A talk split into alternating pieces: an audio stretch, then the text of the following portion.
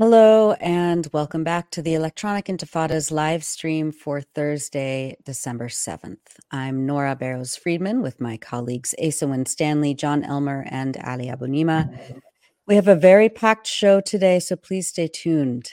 It's day 62, and we enter the third month of Israel's genocidal attacks. Where do I even start? Uh, 350 Palestinians were killed in the last 24 hours in Gaza. As of this morning, 17,177 Palestinian men, women, and children have been killed in Gaza by the Israeli military since October 7th.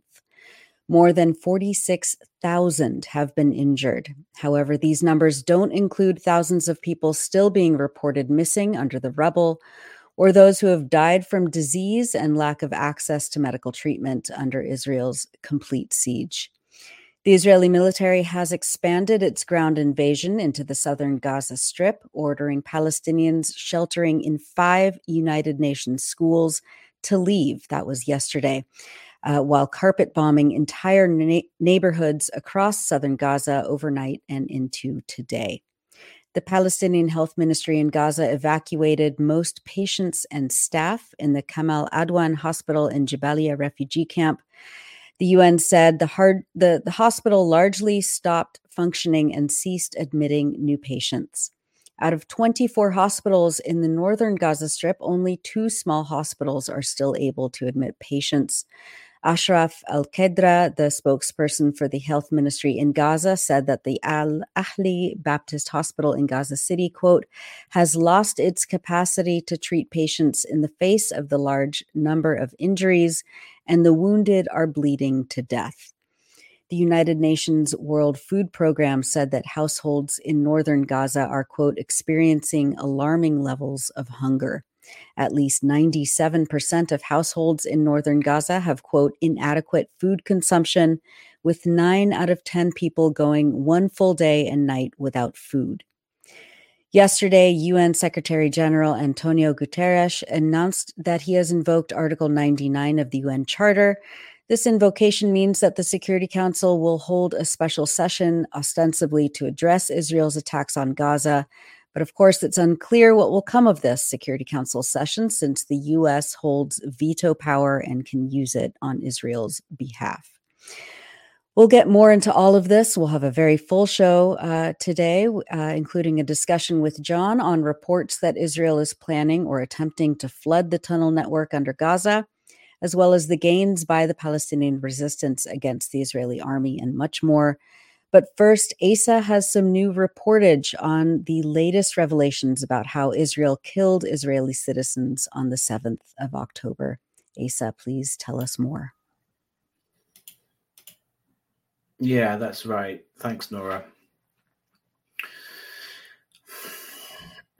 Since the 7th of October, a steady stream of testimonies has been flowing out of Israel showing that a large number of the hundreds of Israelis who were killed during the Palestinian resistance assault on the military bases and settlements along the frontier with Gaza were actually killed by Israeli airstrikes, tank shelling, and the occupation forces' generally chaotic response.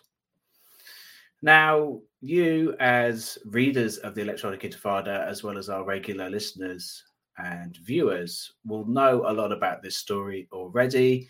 And we've been covering it for a while now. And a couple of weeks ago, we published this long investigative piece that I wrote uh, about all this story. And it rounded up most of the evidence that had emerged to date at that point. Now, that piece was based on more than a month of intensive research, which involved almost the entire EI team when I finally came to write the piece up, it was actually hard to keep track of all the evidence that this had really happened, just because there is so much of it. But even in the two weeks since that piece was published, there's been new testimonies that have continued to emerge time and time again. And the mainstream media is, for the most part, so far ignoring it. Now, I just want to talk briefly today about my latest story, which is reporting on another example of an Israeli testimony that shows yet again that a large number of the civilians killed on the 7th of October were killed not by Hamas, not by Palestinians, but by Israeli forces themselves. In a Hebrew language podcast, an Israeli Air Force colonel admitted that his forces blew up Israeli homes in the settlements using drones and helicopters. The colonel's name is Nof Erez. He's a reservist, but like many reservists, it seems he was called up to active service on the 7th of October. Now, according to the Haaretz podcast host, Erez was there that day watching events unfold live in an Air Force Command headquarters. Now, Erez's testimony backs up previous accounts in the Hebrew language media a previous account by an anonymous Israeli helicopter pilot who stated that they shot at, quote, everything along the fence with Gaza that day. But there was something truly new in Erez's interview. He confirmed that Israel invoked something called the Hannibal Directive. Now, you, as our viewers and listeners, will have probably heard about this before. It was named after an ancient Carthaginian general who poisoned himself rather than be captured alive. The Hannibal Directive was a military doctrine which was established in secret about 30 years ago by Israel to discourage Lebanese and Palestinian resistance fighters from capturing Israeli soldiers alive so that they could be used in prisoner exchanges. In 2011, the Palestinian resistance in Gaza famously exchanged the captured Israeli soldier Gilad Shalit for 1,027 Palestinian political prisoners who were being held hostage in Israeli jails, including Yahya Sinwar, who is now the leader of Hamas in Gaza. Here's a short clip of what Erez said in the Hebrew podcast. We're going to play the clip now, and then I'll sum up what he said in English for our listeners who won't be able to read the subtitles. קרה פעם? אנחנו לא יודעים אם נפגעו חטופים בשלב שהתחיל ירי של מסקרים וכטמ"מים על הגדר, כשראו את המסות שנכנסות ויוצאות. נוהל חניבל אבל זה בכוונה, זאת אומרת, אם הופעל אז הוא הופעל בכוונה, אם נפגעו חטופים במקרה זה משהו אחר. נוהל חניבל כנראה הופעל באיזשהו שלב, כי ברגע שהבינו שיש חטיפה, אז הם מיד אומרים, חבר'ה, זה, זה חניבל. אבל בחניבל שאנחנו התאמנו עליו כל ה-20 שנה האחרונות, זה רכב שיודעים מאיזה נקודה בגדר הוא נכנס, מאיזה רכב, באיזה צד הוא נוסע, ואולי אפילו על איזה ציר הוא נע. פה זה היה חניבל המוני, זה היה המון המון פתחים בגדר.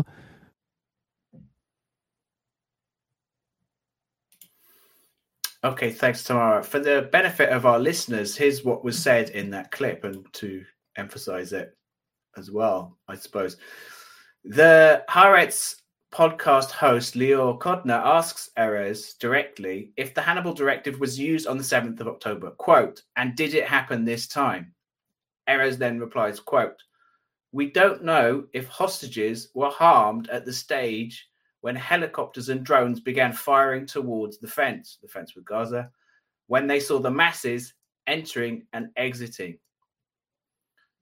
The host then pressed him further, and Erez then explicitly admits, quote, the Hannibal directive was apparently applied at a certain stage, end of quote. He even explains that, quote, the Hannibal we trained for all of the last 20 years is for a vehicle we know at what point of the fence it enters, on what side it drives, and maybe even on which road it drives. But he says, quote, this was a mass Hannibal. There were tons and tons of opening in the fence. Now, uh, this podcast episode was first reported in English by the website The Cradle, which is one of the few independent outlets that have been covering this increasing mountain of evidence, along with ourselves, of course, the Grayzone and Mondo Mondoweiss. To our knowledge, to my knowledge, this is the first Israeli admission uh, by a senior Air Force officer, no less, that the Hannibal Directive was indeed applied on the 7th of October and that this did happen. For two months now, the evidence has suggested that this was very much the case. The indiscriminate and massive Israeli response to the Palestinian military assault on, on bases, military bases, and Gaza frontier settlements very much suggested this. The Israelis appear to prefer that Israeli civilians be killed rather than fall into Palestinian hands as captives. And now we have explicit and official Israeli confirmation that the Hannibal Doctrine was indeed applied that day. So the next question to ask is the following How much of all this was deliberate policy, and how much was the result of the chaotic nature of the Israeli response to the Palestinian military assault? It has also emerged that Israel appears to be quite literally burying evidence that could answer this question. Now, this is a story from the Jerusalem Post, which reported recently that cars containing the bloodstains or ashes of Israelis who died on 7th of October would be crushed, shredded, as they put it, in what the paper was said, and also in what the paper said was the first. The cars' remains would be buried in a cemetery.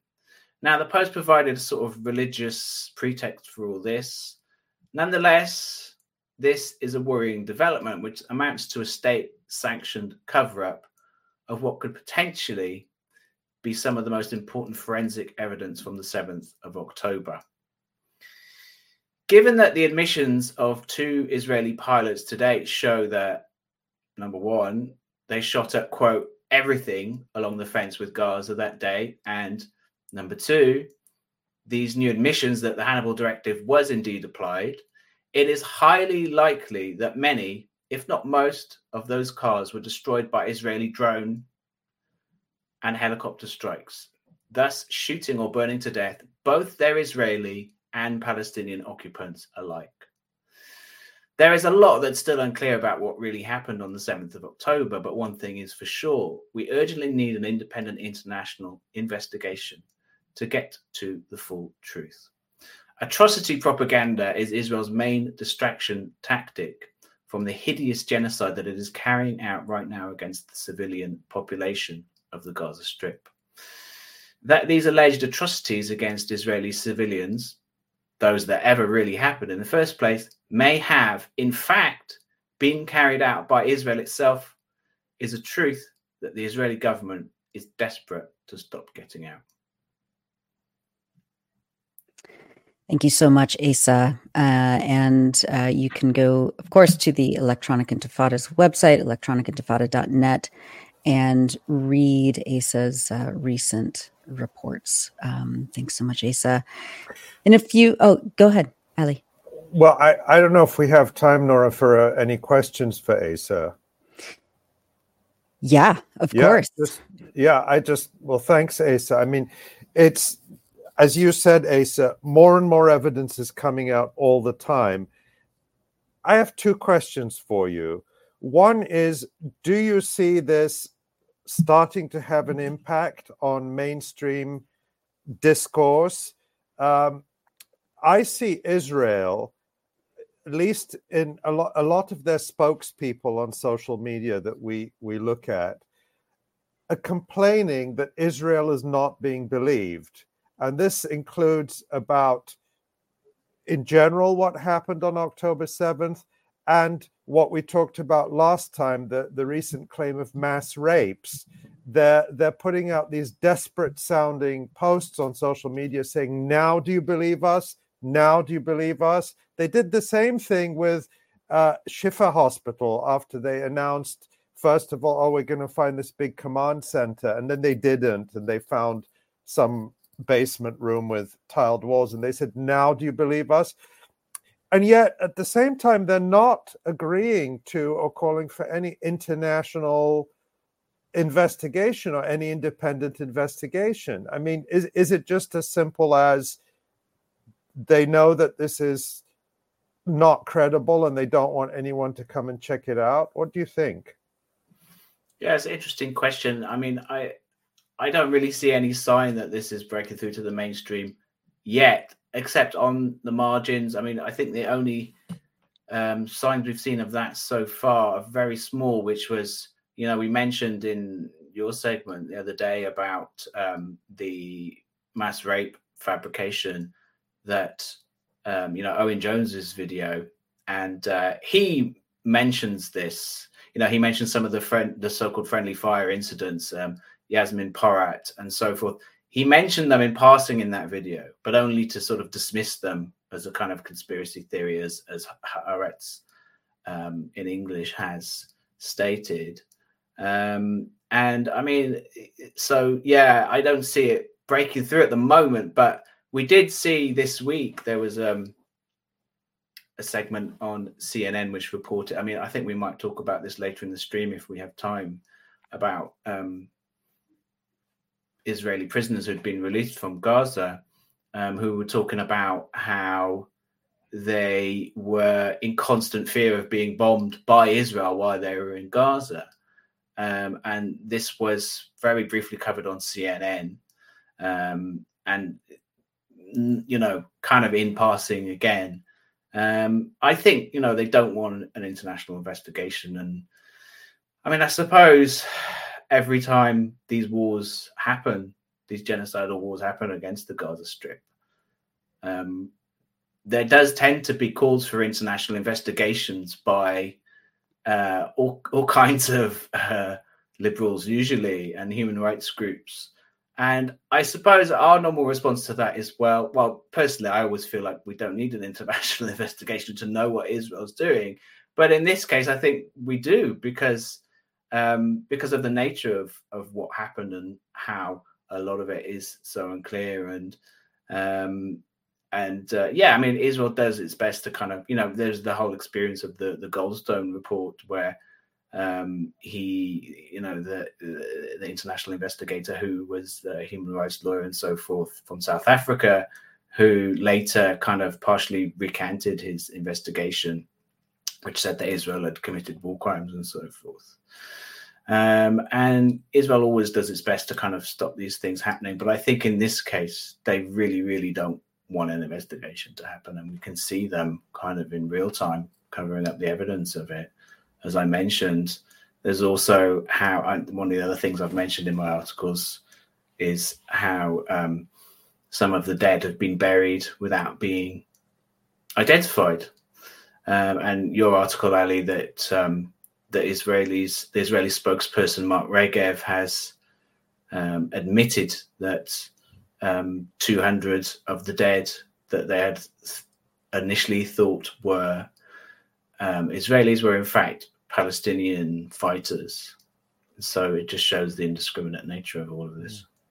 And they're literally bearing the evidence. I mean, there's uh, all those hundreds of uh, incinerated cars uh, that were parked at the Nova Music Festival that uh, the Israeli government said that they're going to be burying under the sand as some sort of like uh, like art installation tribute or something. I mean, this, but but of course we all know why they're burying these cars that couldn't have been incinerated by um, a couple of AK-47s and an RPG. So and it's worth noting that uh, when it came to Israel's claims about the hospitals being used uh, as command centers and for weapon storage, that Hamas had very clearly and repeatedly called for an international investigation, and they'd called on the, right. the International Red Cross to bring uh, international investigators to go to all the hospitals in Gaza and investigate the Israeli claims. So it's very clear that one side has something to hide. Indeed. Absolutely. Well, thank you again, Asa. Um, and of course, uh, we'll be uncovering uh, all sorts of new revelations as time goes on.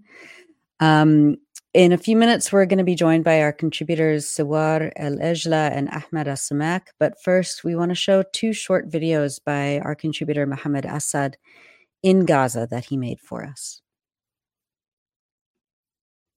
هنا يصطف عشرات المواطنين أمام إحدى محطات تعبئة الغاز.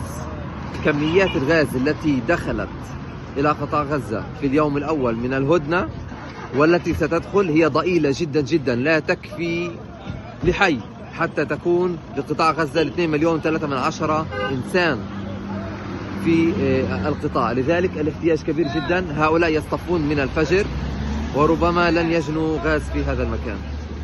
أصحاب هذه المحطة يقولون أنهم لم يصلهم أي كمية من الغازات لأن الكميات التي دخلت ضئيلة جدا جدا جدا. ولا تكفي لكل المحطات في قطاع غزة. طبعا إحنا بنضطر نعمل أكل على الحطب لأنه كميات الغاز اللي دخلت قطاع غزة خلال فترة الهدنة هي كميات ضئيلة جدا ومش كل كان أو أتيحت له الفرصة أنه يحصل على كميات من غاز الطهي. حتى البنزين نفس الشيء بالنسبة لحركة التنقل. طبعا هذا غدايا اليوم. بندورة على الحطب. بعد يوم طويل عمل متعب شاق. وكمان زبدية الفول هذه.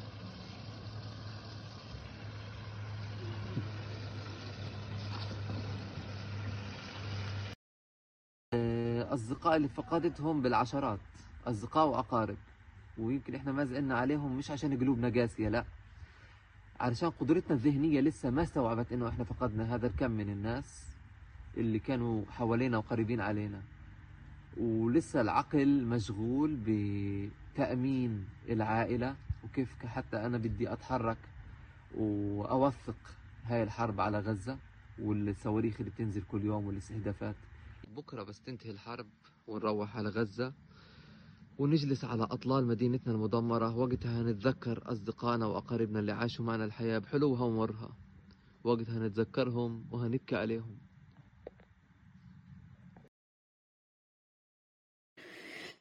Those were two videos uh, sent to us, made for us by Mohammed Assad in Gaza. And we apologize that um, for our listeners who um, don't speak Arabic, um, that uh, we will have, I mean, those videos are on uh, our Instagram and uh, they do have English subtitles. So you can watch those um, on, uh, yeah, when, when you get a chance. Um, but we do want to bring in our contributor, Sawar El Ejla. Uh, Sewar is, um, she wrote a piece for us uh, asking why many international medical professionals and institutions who spoke out about Ukraine are remaining silent about Palestine. Sewar, thank you so much for joining us again on the live stream. Thank you for having me. Hi, Sewar. Hi. Um, so first off, uh, you know, you're a physician. Uh, you worked in uh, Gaza hospitals. Um, can you give us a sense of what your colleagues uh, are facing right now, and and what um, what are the most uh, pressing concerns that people in the medical field have uh, for for people in Gaza? Okay. Um, first of all, the healthcare system in Gaza now are shuttered, completely shuttered, and it turns all of it with um, the killing of uh, healthcare workers. Like right till now, 277 have been killed, and 42 have been kidnapped. And with um, the lack of medical supplies and the overwhelming numbers of wounded, and previously the the patients, sick patients, other than the wanted, it's consuming the healthcare system a lot. Of, of course, with uh, no supplies to fit. That's why um, make like um, a huge burden on uh, physicians and colleagues in Gaza to deal with, and they are now like just as f- first aid providers if they could do it in safe area with current con- uh, with current uh, with um, recurrent and constant bombard- bombardments of uh, facilities and healthcare centers. And you uh, wrote this piece for us um, last week. It's called uh, Why Were West Doctors Outraged About Ukraine But Silent About Gaza? Um, and you go through a number of examples, um, including, uh, uh, you know, uh, healthcare associations, medical associations here in the United States. Um, there is one example. Uh, you, you, you report that a specialist in the UCLA healthcare system openly supported the killing and collective punishment of Palestinians in Gaza, whom he called inbred. Um, and you write such dehumanizing comments would raise would raise serious doubts about any individual's ability to provide unbiased care and it calls into question a doctor's fundamental capacity to treat fellow humans with dignity. Can you give us a sense of uh, your analysis here and and what is happening inside uh, medical associations and medical communities here in the West that still gives Israel this green light for genocide um, and for attacks on healthcare workers and patients. Okay, the medical community response can be viewed as like at three levels the physicians themselves and the journals and the associations or uh, institutions all of these like together make like it can they can like focus or uh, encourage the genocide happening in Gaza, especially focusing on healthcare facilities, uh, uh, workers, and patients. So when uh, like physicians, like Western physicians or church, like most doctors in all around the world, like trust the medical journals and institutions with their um, uh, publications. So when they are uh, when such uh, journals and institutions who are the most trusted sources for the doctors change the picture and uh, and display it in like in like when someone when one of these uh, displayed it as um, questions of doubt and how like doctors should have um, a degree in political or political uh, science. So they can uh, say if the attacks on healthcare system are uh, are uh, are you know it's good or not or uh, it should happen or not. So they are making doubts about if uh, killing patients and doctors is, uh, can be supported or not. Uh, so this kind of bias and you know like when we say these biased and one-sided journals and institutions controlling the views of many doctors all around the world and uh, guiding them towards supporting the genocide of Gaza is really concerning and um, like uh, raise the uh, the question about their credibility and how uh, we should take their publications and questions of why uh, in questions of how we take it or not or their ethical evaluation of um, uh, the publications they publish, like articles or research um, tickets. And you also talk about the the kind of language that uh, these institutions and also uh, international organizations like the World Health Organization and the Red Cross have been using in their official statements. Um, you know, employing the passive voice, not even mentioning who did the killing, uh, Israel, of course, um, and and you contrast that with um, the kind of statements that were put out, um, uh, you know, in, in, support of Ukraine. Can you talk a little bit about that and how language is being employed here as well? Um, they are um, mainly using the passive voice to refer, or if they wanted to refer to the the, the their staff who have been killed, like Dima Al Haj, the WHO uh, worker, and if they want, they say died. So the their use of uh, such terminology means that they don't want to condemn Israel uh, for their um, crimes and against to what they do in Ukraine. For example, uh, the American, the American Surgical College have condemned directly the Russian uh, military for their actions in Ukraine. So when you are afraid or don't want to refer such things, when Israel do it, either you support it or you're afraid of them. Uh, Sewar, um, can you talk a little bit more about um, what physicians right now are demanding from the so-called international community and organizations that purport to protect um, and and support uh, healthcare uh, all over the world. Um, what are physicians in Gaza, your colleagues, uh, your friends, demanding, and and uh, and what are they not getting right now?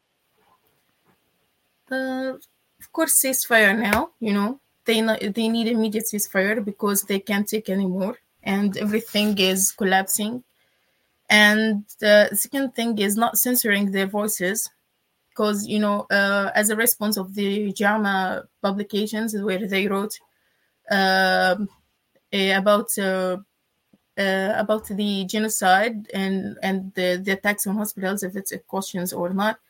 Uh, Dr. Seidsser and Matt, uh, Dr. Mads Gilbert has written a piece as a response to a letter to the editor to respond to such um, article, and they have uh, they have fought like heavily for um, not for writing only Palestine as a affiliation for Dr. Said.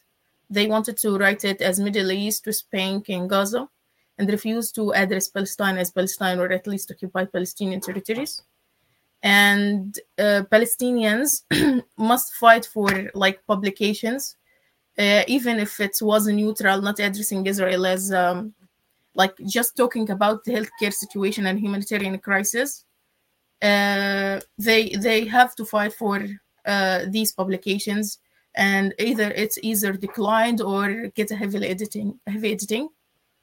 And the third things that doctors like want they you know, uh, um, a continuous supply of everything, even doctors, hospitals, um, uh, field hospitals, um, medications, uh, tools, everything.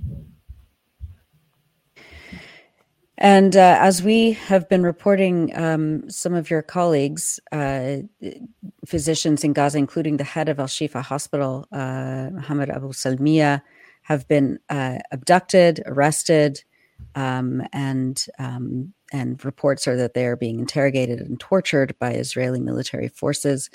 Um, can you talk about what is happening to the physicians and why Israel would be doing this against uh, medical professionals? Um, we have tracked till now 42 kidnapped or arrested doctors Israel uh, abducted, uh, not doctors, healthcare workers, and some of them have been rece- released.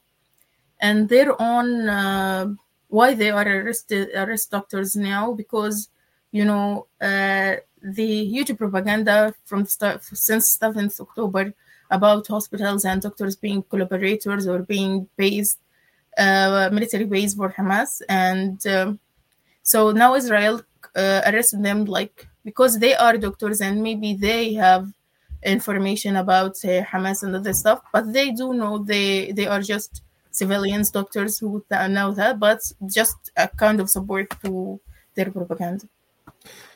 If if I can.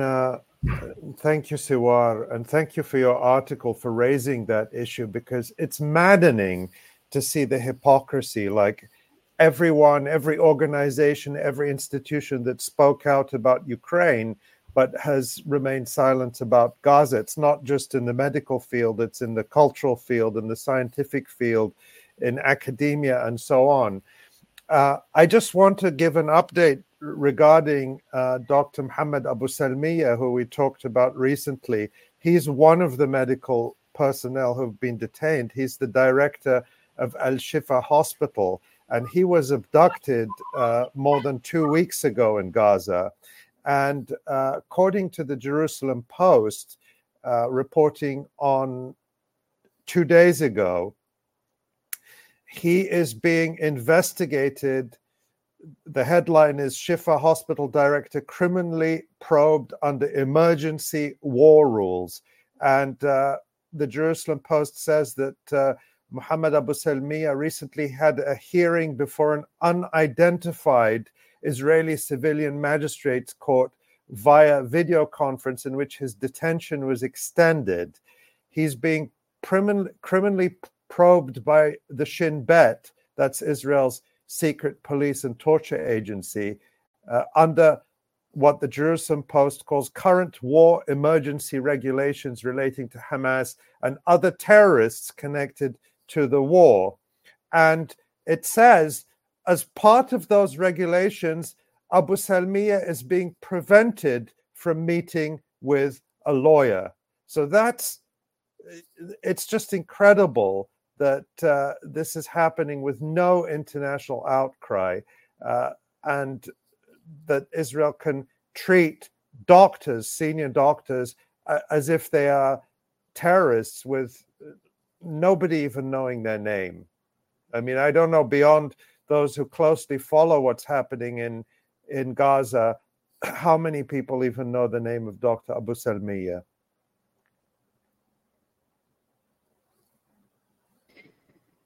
Yeah, indeed. Um, Sewar, uh, can you give us a little bit more information on the reports that keep coming out about uh, the spread of infectious diseases, um, you know, treatable injuries that are not being treated because there are no supplies left, and uh, you know, emergency rooms are basically just first aid stations at this point. Um, can you talk a little bit about um, this this ongoing medical catastrophe that uh, that that we're all witnessing in Gaza. Okay. Um, I have contact with Dr. Um. She is a family physician at uh, primary healthcare, uh, now volunteering in in one of them. Like she said, she receives like daily 600 uh, patients. Most of them have uh, respiratory infections and uh, gastroenteritis, uh, as well as dermatologic uh, skin infections. These are, of course, results from lack of clean water, no food, of course, and um, the the crowded, not clean areas, especially in UNRWA in schools and UNRWA schools and shelters. And um, recently, my cousin Ahlam has passed away as a result of that she uh she she his, her body is fragile. She can't tolerate like um uh such circumstances such environments with uh, no clean water and uh, no good food. She was admitted to the hospital one month ago and um, uh, there was suspect this doctors there suspected um, Crohn's disease which is treatable disease. And if it was we couldn't like confirm it the diagnosis but if it was confirmed uh, we can like um, take care of, uh, of, it as it's not treatable disease but controlled. But Hlam passed away because um, mainly maybe because of lack of um, medical care with overwhelming uh, like um, number of patients and wanted, and of course delayed uh, uh, like diagnostic tools, which is not available right now, especially CT and other supportings.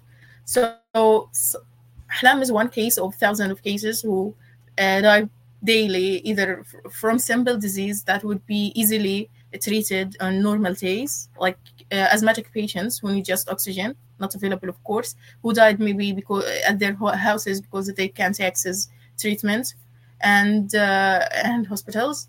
Uh, diabetic patients who are now can't find the medications, and uh, suffer from complications, which is life-threatening, of course. Hypertension, hypertension, hypertension, and hypertensive emergencies can be treated easily at normal circumstances, but now no medications, no supplies. These patients are now dying silently, and of course, are not count on, counted on uh, the uh, among the among those who have killed by direct pumping and um, rockets from Israel. We're so sorry to hear about your cousin, uh, Ahlam. I'm so I'm so sorry. I can't imagine uh, what you and your family are going through. Um, I mean, just you know, like the you know we hear so much about you know the the numbers and the statistics and you know 17,000 killed so far thousands more under the rubble 46,000 injured but but there are no statistics yet on the number of people who have secondary injuries uh, or are dying of secondary causes you know not not directly caused by israeli bombing but because of the collapse of the medical system and no food and no water and no sanitation. Um, and this is part of the the the the, the genocide that israel is carrying out. Um, it is deliberate and it is entirely man-made. Uh, this is an israeli project of ethnic cleansing. Um, Sewar, what um i mean what like have you ever seen something this catastrophic in your life no i've never seen like even if um healthcare system basically was um, overstretched in Gaza. They have been something uh, like the the trucks that even uh, bus through the Rafah cross border could be held, and doctors use it like wisely, let's say. But these collapse of systems uh, have, have never seen, and um, you know everything is lacking. Everything, even food. You know, food.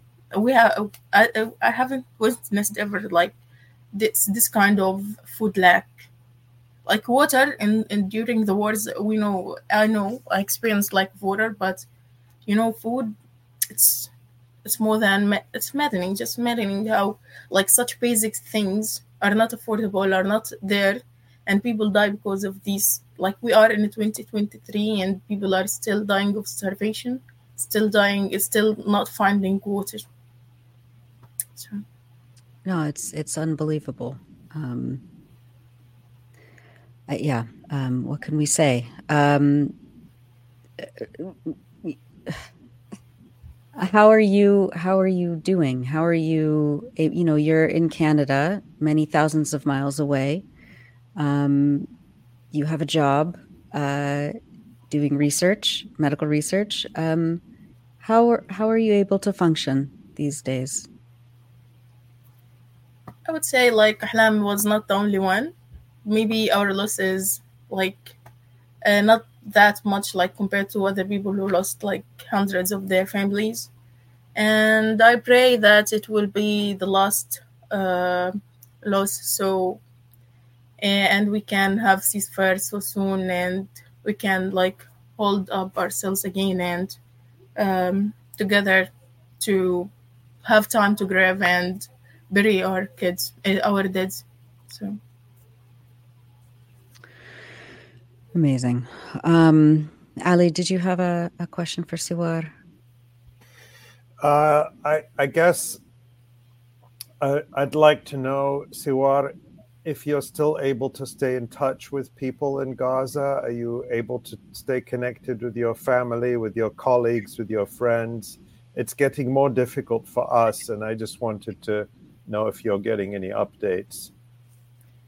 Like three days ago, I, uh, I the last the last contact was three days ago, but I sent like mass messaging to them. So anytime any one of them could uh, like connect to internet, they can like uh, send uh, respond to me and uh, reassure me about their uh, their circumstances. And um, as for calls, sometimes it's yeah there is networks and I can like talk to them, and sometimes no even people in Gaza don't know about each other.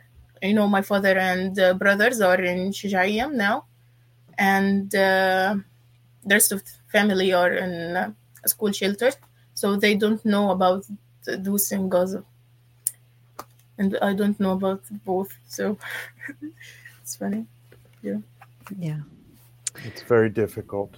It's incredibly difficult. That's what, that's, I mean, I think we've heard it time and again, but it can't be stressed enough.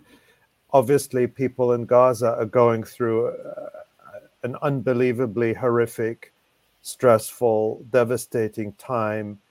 But we keep in our thoughts everyone, including you, Sewar, who is outside Gaza, who has family there, and just the desperate worry and concern all the time, 24 hours a day, is something that I'm sure is weighing very, very heavily. And uh, we keep you in our thoughts and we hope that you will be reunited with your family soon uh, in much better circumstances.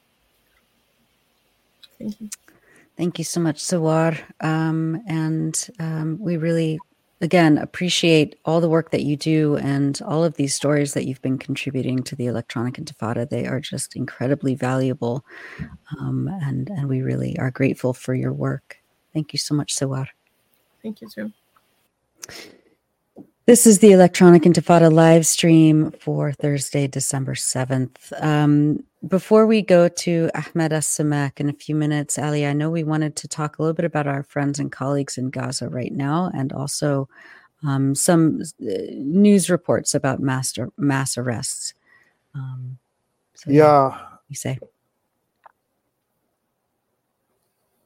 Yes, uh, Nora. I just wanted to, to say I know that many people are concerned about our friends and colleagues in Gaza. I'm getting questions from people about Rifat Al Arair, who we've had on the show many times and who does such important work, and uh, our friend Ahmed Abu Artema. And unfortunately, we haven't heard from them for several days. Uh, and that's true with a number of people in Gaza. I will say that they were both very clear with us that access to the internet is now extremely difficult. Mobile phone networks are down. And another one of our uh, colleagues in Gaza, Ahmed Dreimli, uh, did manage to get a message to me yesterday, and he explained that you don't have internet the vast majority of the time, or it's not safe to go out and look for it.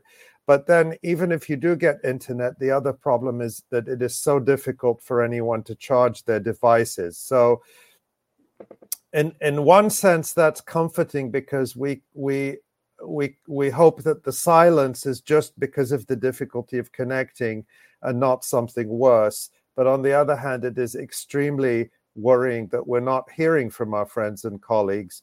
And it's in that context that uh, the reports that are coming out of Gaza now of mass arrests in the north of Gaza, and some of the human rights activists have have circulated photos showing mass roundups of uh, Palestinian men, civilians, in the north of Gaza that Israel is uh, binding, uh, stripping of their clothes. Uh, I'm going to show you this uh, photo. I'm going to drop this in the in the in our chat here, and Tamara, the ever brilliant Tamara Nassar behind the scenes, could hopefully display this tweet, which is published by the Euro Mediterranean uh, Human Rights Group, and it shows men bound and gagged, a large number of men bound and gagged who were taken from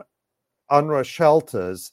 And there is also a fear, some, some uh, people, including uh, Rami Abdu of the Euro Mediterranean Human Rights Group. Rami is a long-time human rights defender. I actually met him in Gaza 10 years ago. He's now uh, in uh, Istanbul but of course, his organization maintains contact with a lot of people in Gaza, and he's raising the possibility that there may well be uh, mass executions as part of this genocide. Uh, and these images, and there are others similar to them, of men being rounded up and put in trucks, certainly uh, raise, in my mind, they remind me of the pictures or the the the events that happened in Srebrenica in Bosnia uh, in the 1990s, where there was a genocide, and of course, with no one there to be able to see what's happening, really anything can happen. So it's it's extremely extremely worrying, and and so this is just to say that we are constantly trying to stay connected with our friends and colleagues in Gaza. I'm happy to say we are in touch with some of them. And when there's any significant news, we will report it and let you know. But uh, I just want to say thank you to everyone who's asking about Rahmat, Rif, Refaat and Ahmed Abu Artema and others. We're making constant efforts to try and stay connected with them. Yeah. Yeah. It is extremely worrying. Um, for the next 10 minutes, uh, I wanted to get Jon's analysis of um, what we're seeing in terms of the ground operations, especially in the south of the Gaza Strip, where you know Israel has told people to evacuate, um, you know, uh, saying that it's for their safety, and then invading the south, besieging it, and carpet bombing um, and, and, you know, and then we'll take a break and we'll we'll have uh, our contributor Ahmed Samek join us, and then come back for more analysis. But but first, uh, just briefly, Jon, what can you tell us about the nature of the ground invasion, especially what's going on in the south?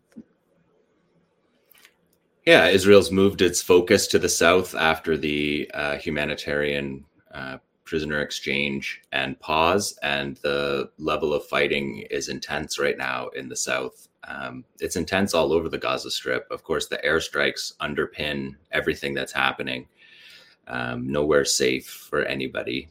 Um, the war in the north continues, um, but really the focus right now for Israel is on the south. And I think that there's, um, you know, the necessity for Israel to have some sort of um, you know spectacle of, victory or um, accomplishment, something that they can show for um, what they've done um, in the humanitarian realm that we've been talking about, the the devastation and horror. Um, to what end? Um, and so I think Khan Yunis for them is was a necessary target. It's the home of Mohammed Deif, the head of the Qassam Brigades, and um, Yahya Sinwar, who's the head of um, Hamas's Politburo, but who is also a founding member of the Qassam Brigades. Um, so I think there's a propaganda value to um, some of this. I mean, we saw Netanyahu yesterday say that they had encircled the house of Yahya Sinwar. Um, and then everybody in the media in the West repeated it. I heard it on the BBC and CBC here in Canada. Um, there's no as, evidence of that. Yeah, as, as though Yahya Sinwar would be just waiting for them in his living room. Um, well, well, Sinwar is actually an interesting guy because he last time they destroyed his house, he took a great photo. I guess that was last year's war, and he took a photo sitting in his in his chair with a big smile on his face. Not a guy you see smiling a lot. Um, and then after he gave that speech at the stadium at the end of the war, he said he was going to walk home. So if Israel wanted to assassinate him, that uh, he would be walking for the next 45 minutes to his house. And he did that. Um, so I think this is, um, you know, part of the um, the disconnect between what's going on in the on the ground and the sort of propaganda war, where you just say, you know, we're, we're trying to get the, you know, we're trying to kill the leader, as if that's, um, um, you know, as if that would justify this war um, that has targeted civilians. And you can see by that picture, thanks to Mara, you can see by that picture, he doesn't care what you do to his house. Um, you know, this is um, a war for liberation, and nobody has been more clear about that articulation than Yahya Sinwar that um, Palestinians aren't going to just be silent um, in the face of their genocide, which before October 7th was slow and steady. And of course, since October 7th has been accelerated and very public um, but it's the same dynamic and um, these kind of um, shows of you know these kind of spectacles they don't have any impact on the ground. They don't have any impact of the war that they're actually fighting. Um, people don't take it seriously and yahya sinwar has given lots of opportunities to prove that he does not care about this kind of um, you know encircling his house Although it's worth noting that part of being a resistance leader in Palestine is expecting that um, your family will be killed um, and your extended family will be killed, um, but not you. You'll your your home will be targeted with the civilians inside it. Um, so this idea that they're encircling his house as if there's a tunnel under there that that he's just hanging out in, it's just propaganda. Um, when meanwhile, um, the the the ferocity of the armed struggle that's happening in the South, which makes sense, um, is is the focus right now for the resistance. Um, although the resistance is all over um, the North as well, of course, um, it's focused in the South, and you can see by their reports that the fighting is fierce in Yunis uh, right now, um, and Qassam brigades are are basically saying and have been saying for about a week now um, that they're taking out an armored vehicle per hour, um, essentially in this fight. And so Israel had some time during the humanitarian, during the ceasefire, um, during the pause. I mean, it's weird to call it a ceasefire, but during the um, the prisoner exchange, um, you know, both sides needed that, and but Israel needed it in particular um, to, you know, recoup their um, damaged vehicles to fix their field uh, vehicles um, and that kind of of um, um, thing to prepare it for the fight in the south, which um, is being set up at this point um, in the same language that Israel said in the north. They've said Khan Yunis is the you know the number two Qassam battalion to be targeted after pre- presumably Shujaiya and Jabalia, which is still fighting fiercely um, now 60 plus days um, on into the war. So there's certain things that Israel has to accomplish um, before they can wind up um, their war with some kind of achievements. And so Khan Yunis is one of those. And, and of course, it's just, as Sewar said, it, it's just brutal what's happening. Israel, of course, we covered for the previous 60 days, told everybody to go south. So the Israel pushed everybody into this area um, that they're now attacking, and they don't allow people to go back north um, to their homes. So people aren't able to flee in the other direction um, back to the north. So everybody is cramped in this tiny corner of the already tiny um, and encircled Gaza Strip with no way out. Um, nowhere is safe. I mean, we can see footage because people have their camera, their phones in these UN schools, and we can see the strikes, airstrikes all around these schools, and the ground forces ha- have just begun. Um, so this part of the war uh, has really just begun, and I, I, think I think we all are uh, afraid of what just what that means um, to fight a war to to to direct your army to this tiny uh, parcel of land um, that's just crowded with so many people, and it's just the like the algorithm of of massacres where people started with their families um, and moved. And so they started at 10 and then they went to another uh, family member and they became 20 and then 20 to the next to 40. Um, and that's why we're seeing these brutal massacres now four generations of families, multiple families in the same buildings. And Israel's dropping these buildings um, on top of entire families that are trying to, um, that were, uh, went to the south on orders, um, life and death orders, um, and are now being attacked um, where they said the safe zones were. So, um, you know, we'll talk more later in the show about the accomplishments of the resistance, but I think just um, from the humanitarian perspective, this is setting up to be a disaster. And we've talked about it before. Is like what what is the number that uh, that that Israel's allowed to massacre um, in a, in a tantrum uh, to make up for October seventh when they're uh, Gaza division was crushed and taken underground in Gaza. Yeah. Um, and uh, after we uh, hear from our friend Ahmed Alsammak, we're going to come back to you, Jon, uh, uh, uh, to talk specifically about the gains of the Palestinian resistance groups. Um, and we're also going to be uh, watching some j- jelly beans. Um, we're calling them um, so, um, so, so please stick around. Um, but for just uh, the next few minutes, if you could talk about these uh, allegations that um, Israel is trying to flood the tunnel network under Gaza with seawater. We saw yesterday some images being passed around on social media of, uh, you know, a group of Israeli soldiers um, with what looked like a, a giant hose uh, or pipe um, connected to the beach, you know, the, the sea at the beach, um, uh, you know, ostensibly uh, being fed into some tunnel. I mean, it it, it didn't look very um, engineering, you know, like very structurally engineered, but uh, but this is what we're seeing on social media. Talk about the veracity of these claims and um, and what your analysis is of that.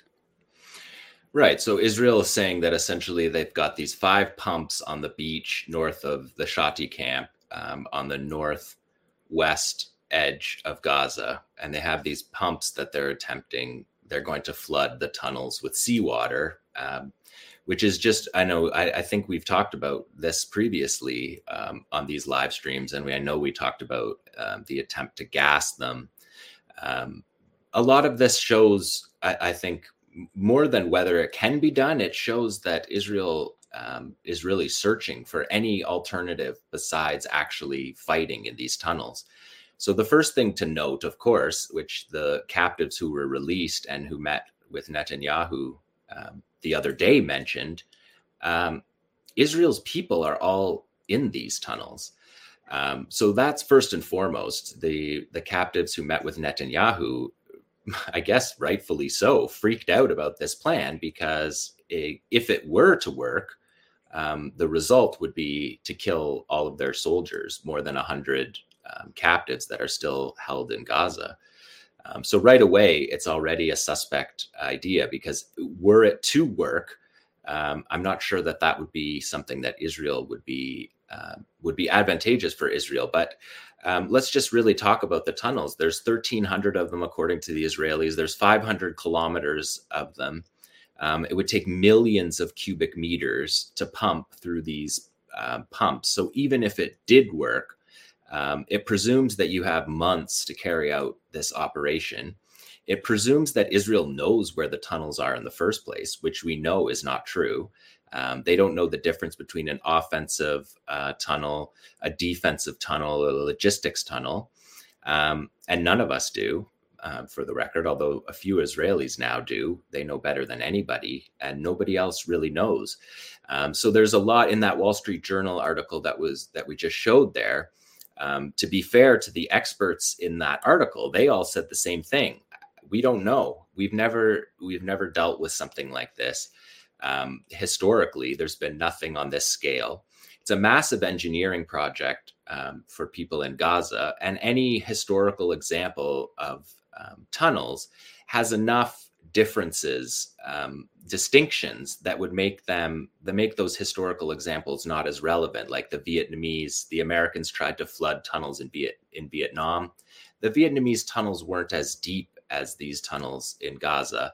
They weren't as well um, the concrete um, sided like the we know that they are in Gaza. We've seen documentaries from inside the tunnels that show completely um, uh, in, encased concrete um, tunnels.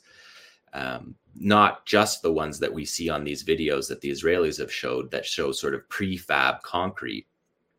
Um, we've seen tunnels that are completely encased um, so it's not clear um, that that's uh, even possible for Israel to do. It also presumes that the Palestinians themselves haven't already thought of this, which is a massive engineering accomplishment to dig these tunnels. And the most important engineering aspect of the tunnels um, for people who are familiar with Gaza and its, um, uh, you know, and its sandy and its sandy soil is that over the years they have collapsed. So um, the Palestinians are very well aware of what makes the tunnels collapse. And so um, pumping the tunnels is part of the apparatus of the engineering of the tunnels. Furthermore, as we know from Israel, from the tunnel that they accidentally found that was 70 meters deep, um, that, that's as much as 50 meters below the water table. Um, so it already presumes that you're pumping below the water table. Um, but really, we're getting into, into, territory that we just don't we just don't know the answer. It presumes, um, for one thing, that the tunnels are all connected. It presumes that your entrance at Shati camp um, somehow connects to the entire system, and that you could then spend months filling up the entire system, sort of like a cartoon.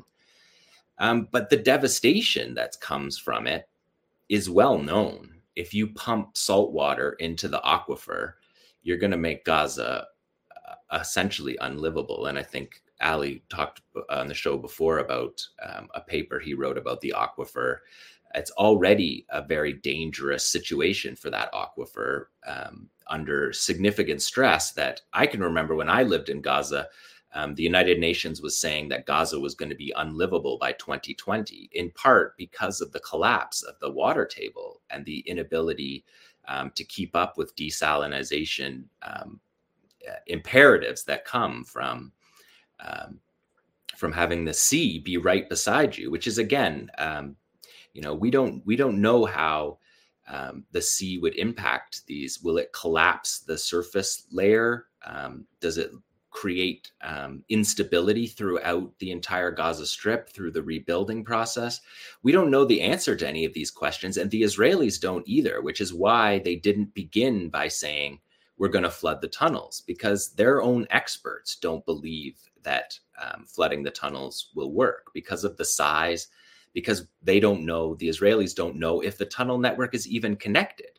it's possible they go in and they find an offensive tunnel in Shati and they pump and take photos of it and have a spectacle of uh, flooding the tunnels because they can't get out of this war without saying they dealt with the tunnels because uh, unlike before October 6th October uh, October 6th and before nobody a lot of people in the world didn't know there was a massive underground tunnel network in the Gaza Strip. Um, but everybody knows now. So there's no pretense that Israel can withdraw from Gaza in any kind of um, you know pretense of victory without saying that they somehow dealt with the tunnels. And so that's i think what we're dealing with more here like a psychological operation um, a propaganda victory. Um, and and Jon I, I i really do think there's a lot to that because the image that uh, the tweet we showed earlier showing that photo on the beach of them supposedly pumping seawater into holes right that one.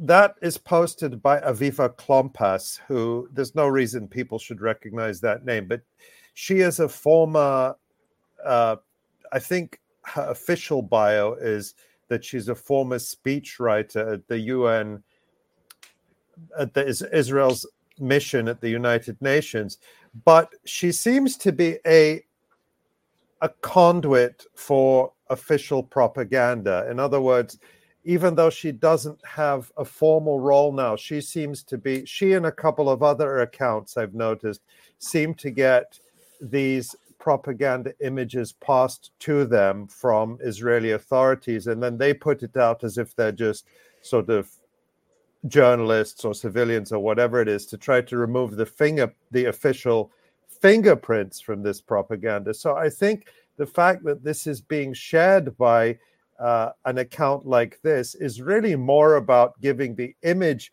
of victory because if you've pumped you know they're pumping seawater.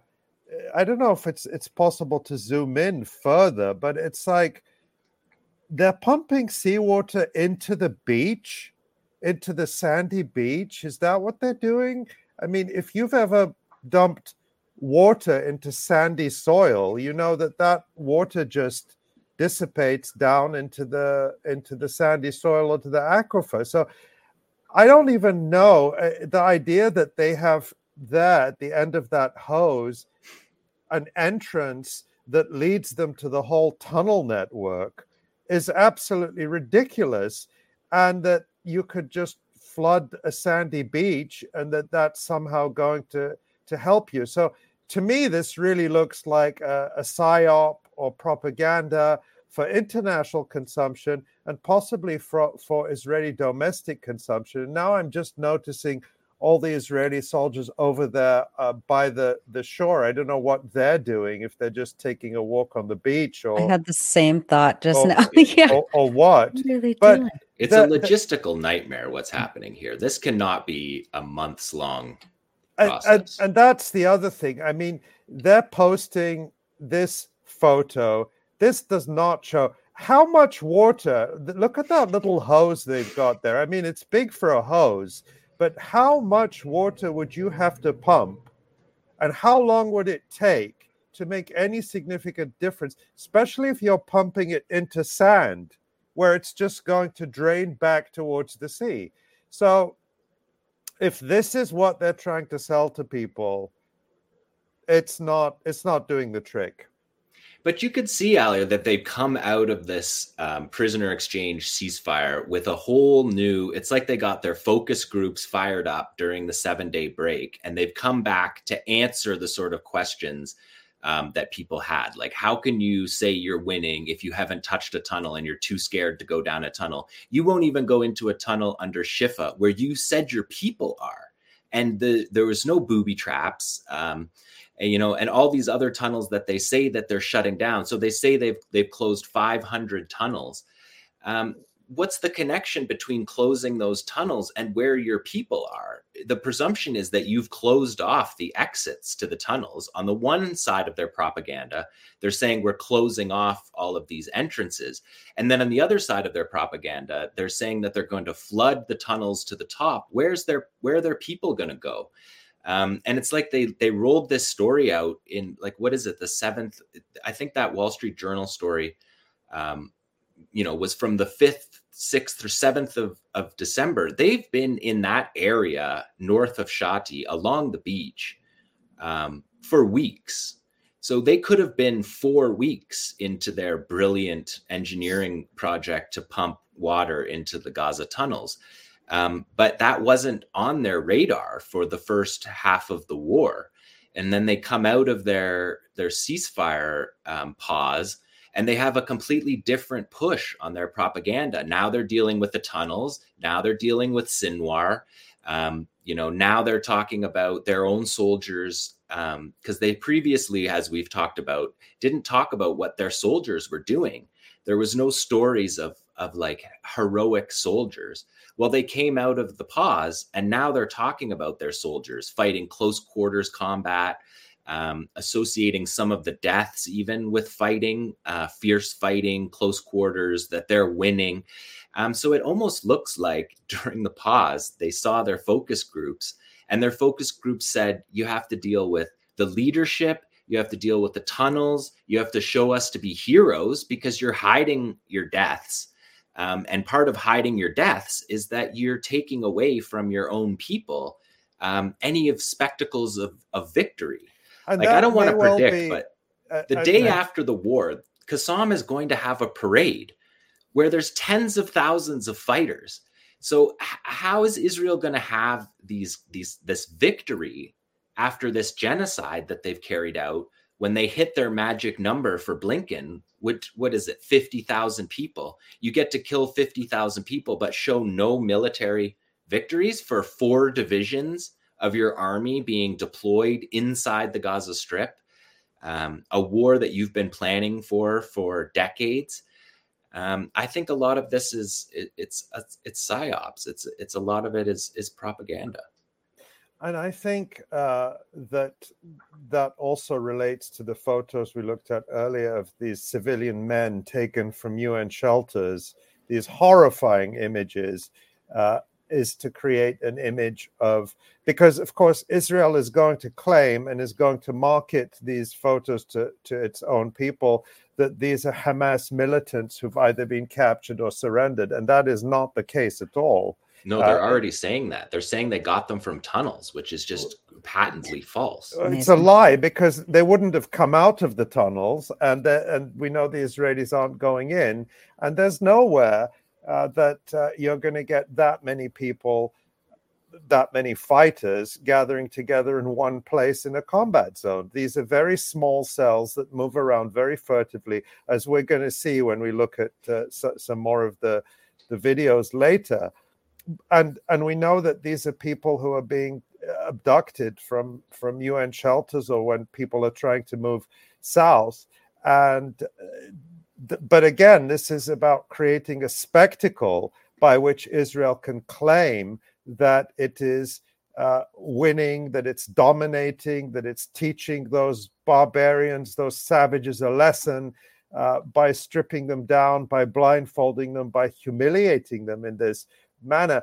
But I don't know that it has that effect, except perhaps with the Israeli public. I think a lot a lot of people look at this and they just see more images of of brutal domination and horror. I, I don't know that this really impresses anyone who isn't already firmly on Israel's side.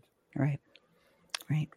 Yeah, I mean that looks like Jenin. When I lived in Jenin, and they would arrest everybody. They would tell all the men, um, you know between 17 and 35 to show up at the schoolyard or that kind of thing and um, you know mass arrests. Um, this is this is that looks like the israel that we know uh, very well and people in gaza know from decades of occupation really well. Um, the thing that they've really done this time is dial up the um, you know technological massacres. Um, but that kind of picture right there i think people in gaza maybe not on that large a scale, but that's that's that's the sort of photo that goes back to the beginnings of the Israeli occupation.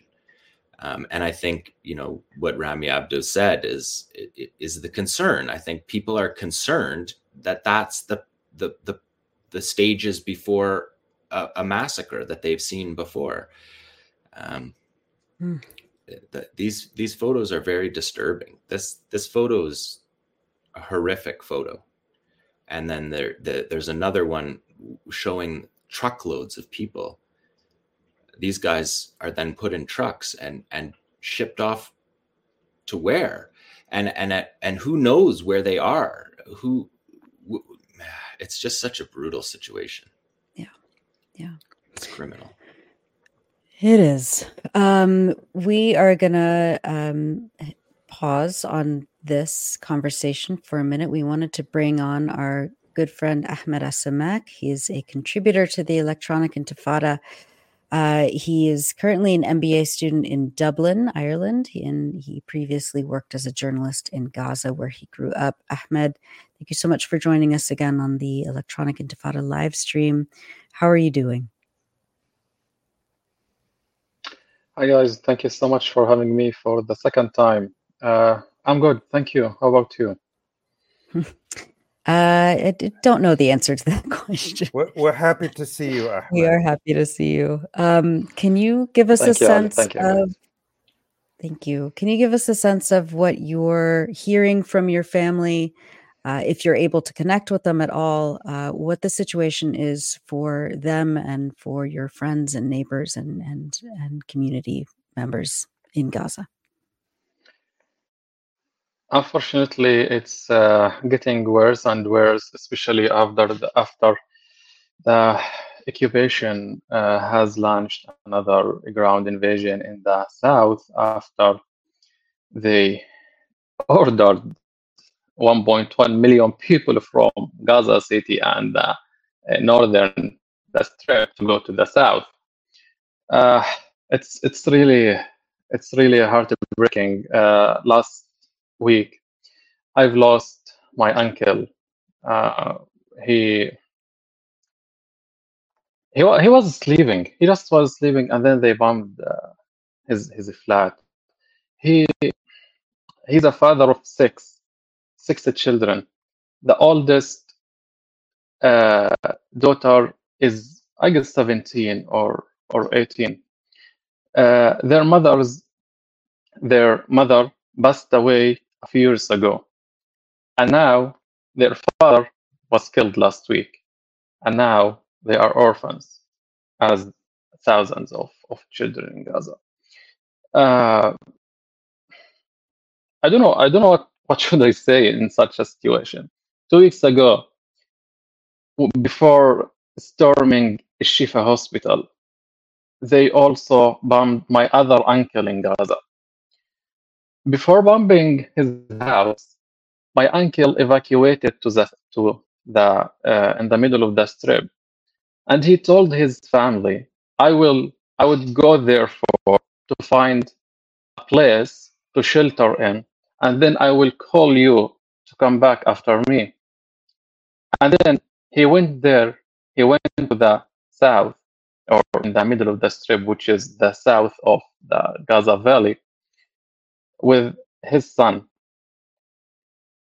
After two days, his uh, sons and daughters were supposed also to evacuate to the south, but Israel bombed them killing two of them, Muhammad and his wife, Hiba, and wounding many children, I guess five or four of them. And my other cousins also were severely injured. After like a few days in hospital, before storming the hospital, maybe in, in two days or something like that, one of them evacuated to the south. He had to. He was injured but he had to evacuate and to walk more than 10 kilometers on foot because there weren't any taxis or uh, any cars. So on the uh, Israeli military cross point on Salah ad-Din Street, they kidnapped him. They arrested him. He was injured. He just was like a 22 year old. He's completely civilian he he does he didn't done he didn't did uh, do anything wrong in his life. He's just a man who works uh, as as a vendor You know, he has no military or political interests. I don't know why why they arrested him. They brutally tortured him for nine days in Asqalan or Ashkelon uh, prison, and then they uh, he was along with I guess 20 or 30 uh, Gazans, and then they released him on Karam Abu Salim uh, crossing point in Rafah in the south. And before releasing them, the Israeli soldiers were shooting on the ground near to them to push them and to make them just just run. And he told me, Ahmed, they just they, they were like playing with us or just shooting on us near us and they were laughing. The point is my uncle didn't couldn't hug his killed son for the last time before graving before before burying him or his uh, his wife. I, like when we are talking about killing people sometimes i feel like a shame when when i want to talk about my my damaged house. And this is for the third time they bombed an adjoining house to us.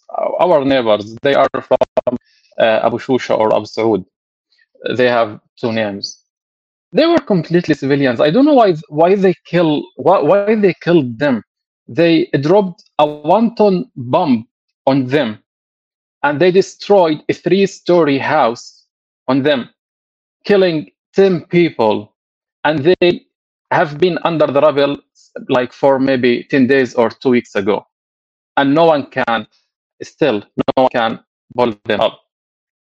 Our house was significantly damaged. When my family during the uh, temporary uh, truce went to my house to our house to, to check and to to take uh, what remained like from our clothes and this stuff my brother Mu'min told me they had found a lot of, of flesh and some parts of from our neighbor's body in our house. Just just and i was talking uh, three days ago with my mom and she told me we are thinking of uh, like like we want to to just to escape from all that, but we didn't find any place. Uh, after the Israeli uh, ground invasion to the south, they ordered people to go to Rafah uh, from Khan Yunis to Rafah or to uh, to Deir al Balah, which is a camp in, in the middle uh, of the strip. And my family was like, my mom told me they wanted to, to evacuate there, but I told them, no, don't go there. Because they also are committing committing uh, massacres there, and they still uh, where they are now. The point is now they don't have they my family has run off uh, of, of gas cylinders or cooking gas, so they have to find uh, woods or uh, for for fire to cook. And they told me we did we we can't find any uh, one any shop or wood shops or in any any woods like my fam my my brothers go every day just walking on the streets to find cartons or woods from the streets and take and to take them for uh, for fires. And then they, they they told me like ahmed we we stopped like fi- even finding woods and cartons on the streets. All people are looking for are like looking for woods and cartons so they had to go to my house as all my beds, our beds, cupboards, doors are were smashed and broken due to the bombing. They took the broken all all the wood of the broken uh, wooden stuff to set a fire to cook. Just imagine. And yesterday he just sent me a photo of the of what remains of my bed and he told me look we are fi- we we uh, we are using it to uh, to cook, you know, for fire to cook. Just imagine. Before traveling to Dublin, I was like, I was like, I was talking to my mom about uh, getting married, and uh, I just spared some time for marriage because uh, marriage in Gaza is a little marriage costs in Gaza are high. Like it costs like maybe ten thousand dollars. And I was talking with my mom about this, and now it's it's almost impossible to get married now because we have to use the all money I uh, spared for marriage to repair the house because there isn't any words up to date about compensations or about uh, rebuilding uh, the money funding to rebuild Gaza. And again, when, when I'm talking about this, like I feel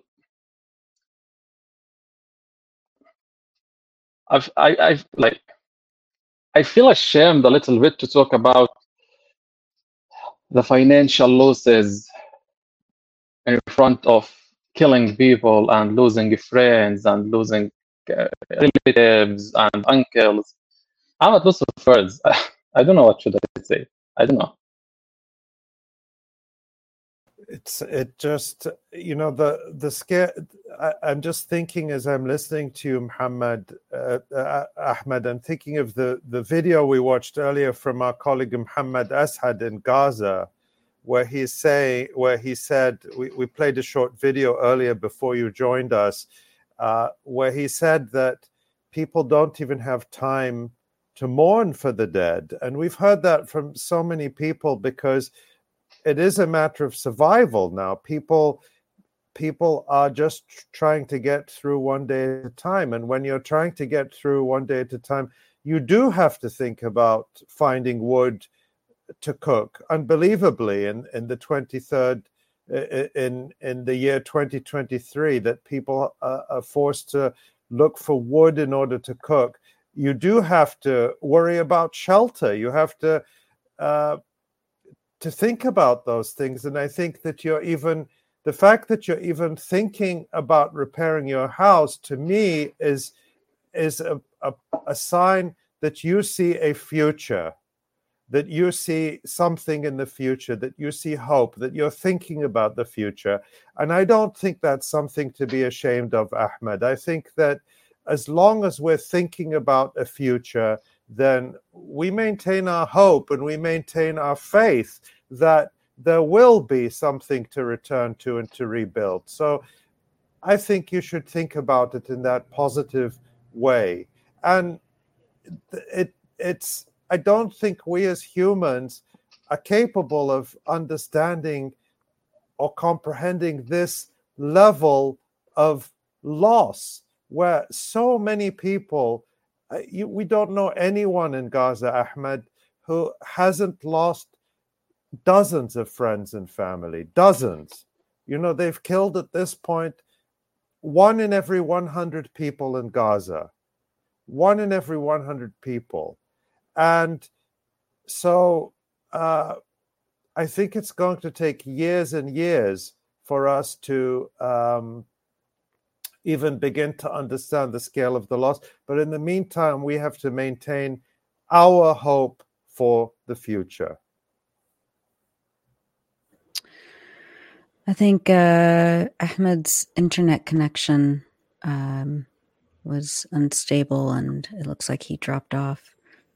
Um, we'll try to get him back on. Um, but I think that's exactly right. I think that um, we, we, we, yeah, I, I don't think that we're psychologically capable of understanding the, uh, just the, the, the breadth of this kind of catastrophe um, and nightmare. And, you know, that's for us watching it happen. Um, it's unimaginable the exponential, uh, you know, weight of all of that on the people in Gaza right now living it. Um, Ahmed, you're back. Uh, what else can we say? Um, what you know when when you think about the future in a liberated Palestine, what what are you thinking about?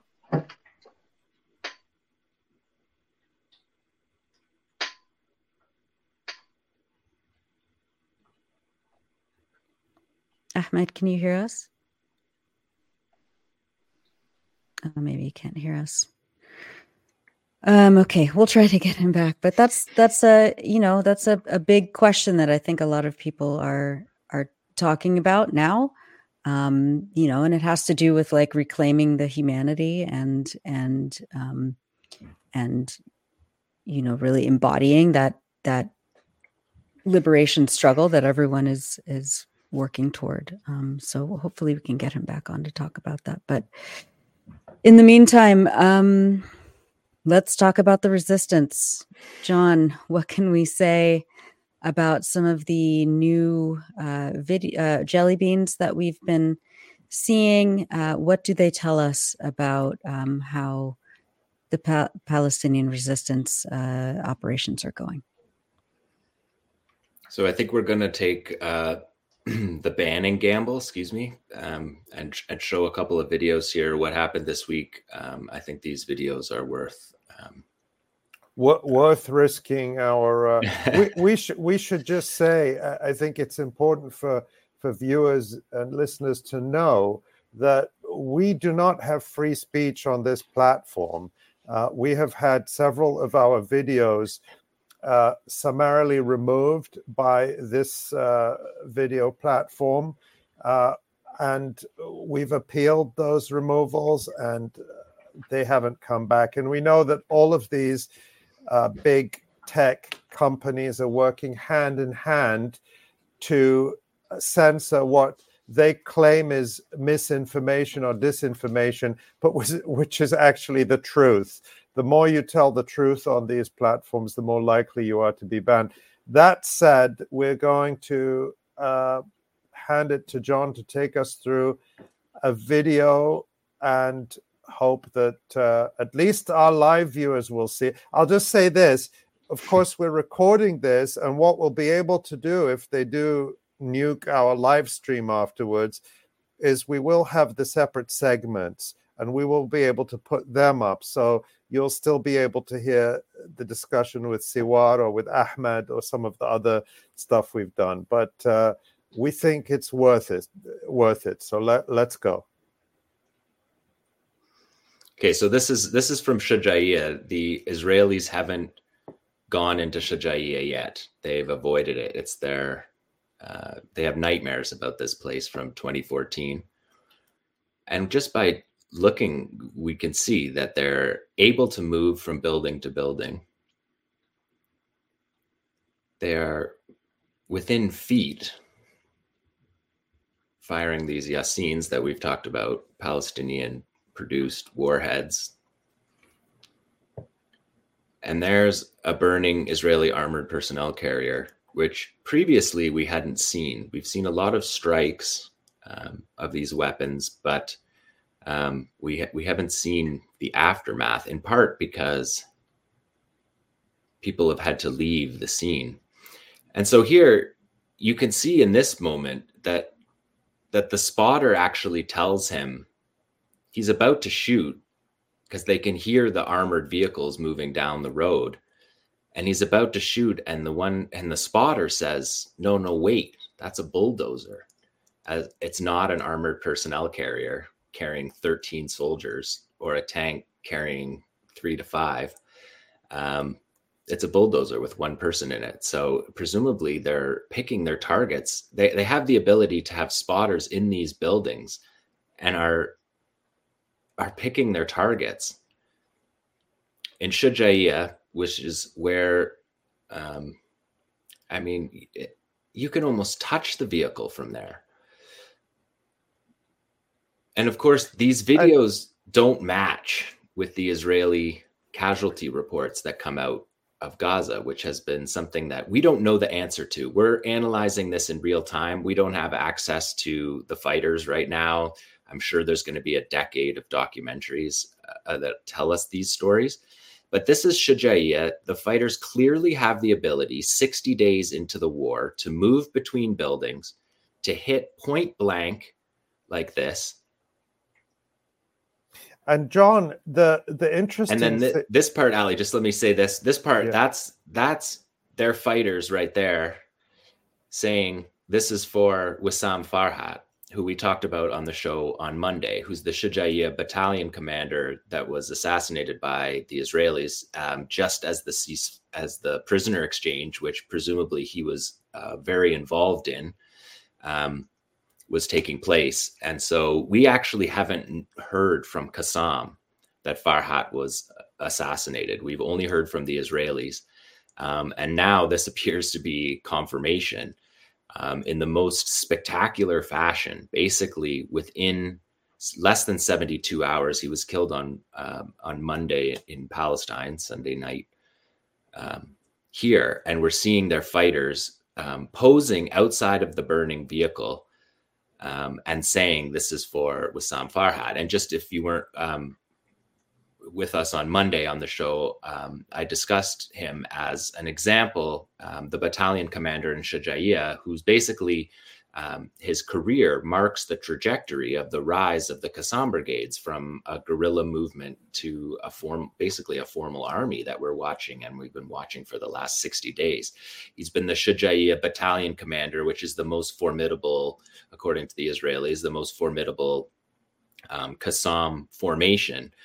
Um, and they're the ones who were responsible for the Shujaiya, um, the Battle of Shujaiya, which the Israelis um, in 2014 uh, all but ended the ground invasion. They moved in from the east. Shujaiya is um, on the far east side of Gaza City. So it's the first thing that you encounter if you come from the east um, to invade uh, westward into Gaza. Um, and so Shujaiya was where their forces went in and were attacked by a 360 degree ambush using tunnels, using buildings. The Israelis believed, um, according to their soldiers uh, who testified after, that they believed that they were going to have 600 dead soldiers if they didn't withdraw, and which they did. The Israelis withdrew under shell fire. Um, and it was one of the most brutal massacres in the history of the Palestine uh, Israel Palestine conflict up um, until this last 60 days. Um, but um, a very important battalion commander, Shujaiya, he was in charge of that uh, battle, but also uh, on the other side of the border, he was in charge of the Nahal Oz uh, attack, where Palestinian Qassam fighters used tunnels to come up um, and overrun an Israeli base um, and attempt to capture soldiers in 2014. And also, he was part of um, the October 7th attack. And so we haven't heard from Qassam that he was assassinated. And then we get within 72 hours this footage of a burning Israeli armored personnel carrier. So that's a personnel carrier. That's not a tank. You can see the, uh, the mounted machine gun on top of it that indicates that it's a troop carrier.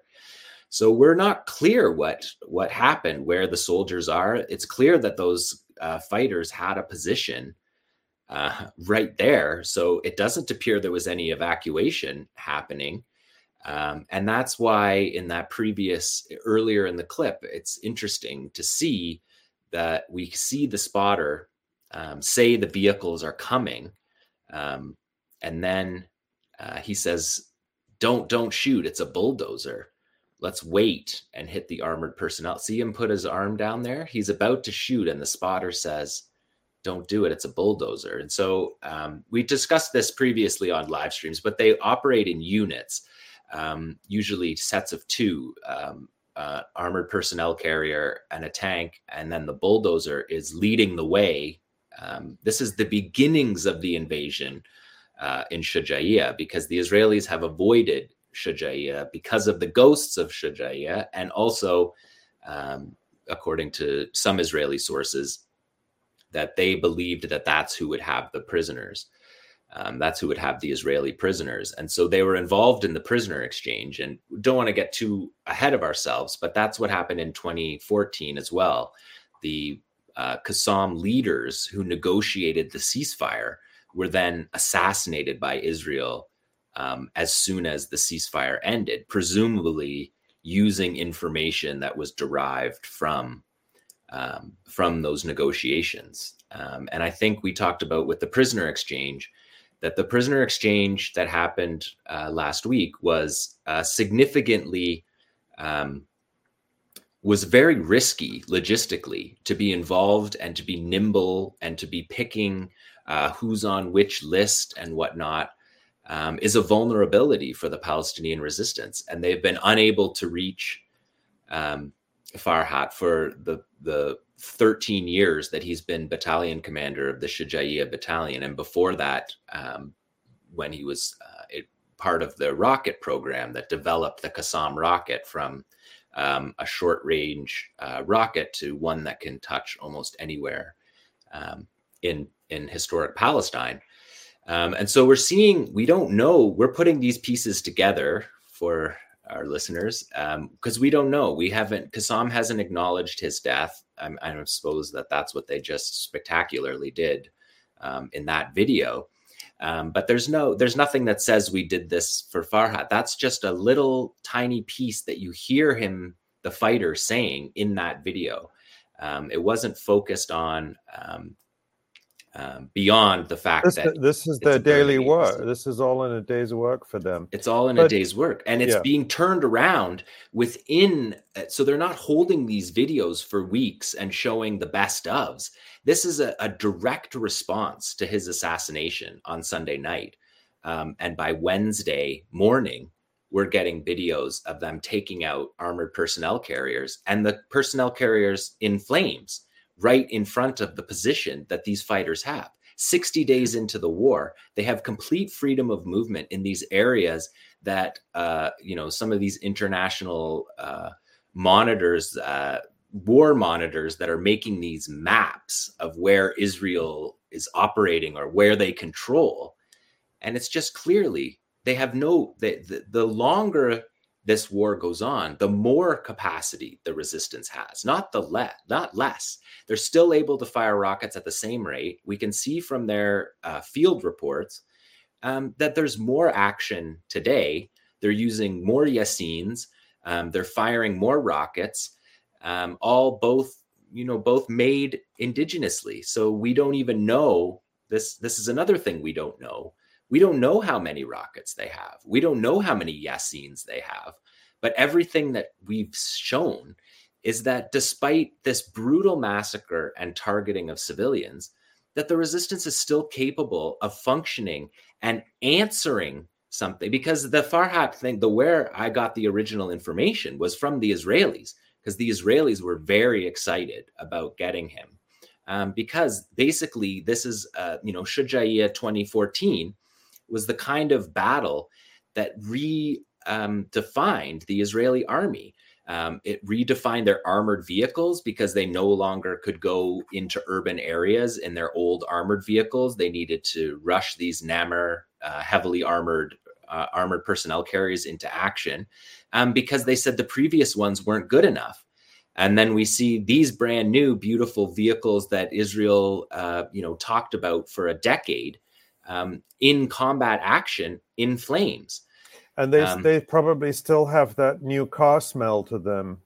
But uh, w- one thing I wanted to to show, um, Tamara, if we can show that last tweet I sent you, uh, the the the most recent one I sent you that I thought was very funny, uh, which includes the screenshot from the video we just watched, and I thought this was a very clever thing somebody did comparing the uh, Israeli or, or, this video that we just watched with the Israeli propaganda. Uh, and I, I, just thought this was very funny. Of course, on the left you see the the this the still we just saw of the Qassam fighter posing in front of the burning Israeli vehicle. And on the right, we see Daniel Hagari, the Israeli military spokesperson, in the uh, basement of the Rantisi hospital a few weeks ago, pointing at the wall calendar and claiming that claiming falsely that it shows um, the names of Hamas fighters. So uh, that that's just an example of how these things are playing on social media. That the Qassam videos are giving a lot of credibility to what the resistance is saying because the resistance will put out on their telegram channel. They will say today we did this we did that the other we attacked a tank here we attacked a armored personnel carrier there. And then invariably the next day or a day or two later they will post video showing that that's exactly what they did. So that there's a high degree of credibility. And i think something that struck me uh, jon about the video we just watched that is significant because as we've noted in the previous videos over the last 60 days you do sometimes see a clear hit uh, of the Israeli tank or the Israeli armored vehicle, but often you don't. Often it's not very clear.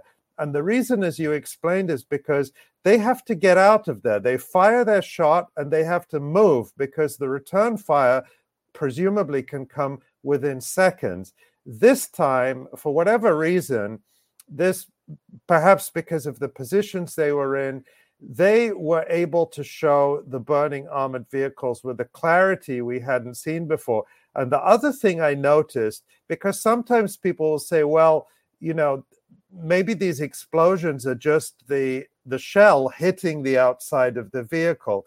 But in this video, we saw very clear secondary explosions, very clear and big secondary explosions. And what are the secondary explosions? That's when you hit the armored vehicle or the tank, and the ammunition that's inside that vehicle, because these are, of course, fighting vehicles, they're carrying shells or they're carrying large amounts of ammunition, that explodes. And that's when you get the secondary explosion. And I think we see several very clear secondary explosions in this video, Jon, if, if I'm correct. So we can assume that that is what's happening in a lot of the other cases where we don't necessarily see it because the fighter has to um, get out of there. You know, if they're standing in a street, sometimes we see them going around the corner and they're standing exposed in the street. They fire their shot. They're not going to stand around waiting to take photos or take video of what happens. They're going to fire and get out of there. And we're lucky to see anything uh, that we um, we we uh, we do see. So I don't know, Jon, if you want to say more about that, but I wanted to talk about some of the impact I think this is having on Israeli psychology and Israeli propaganda. But uh, you know, you may have more that you want to tell us about this before we do that. Well, we have another round of jelly beans too.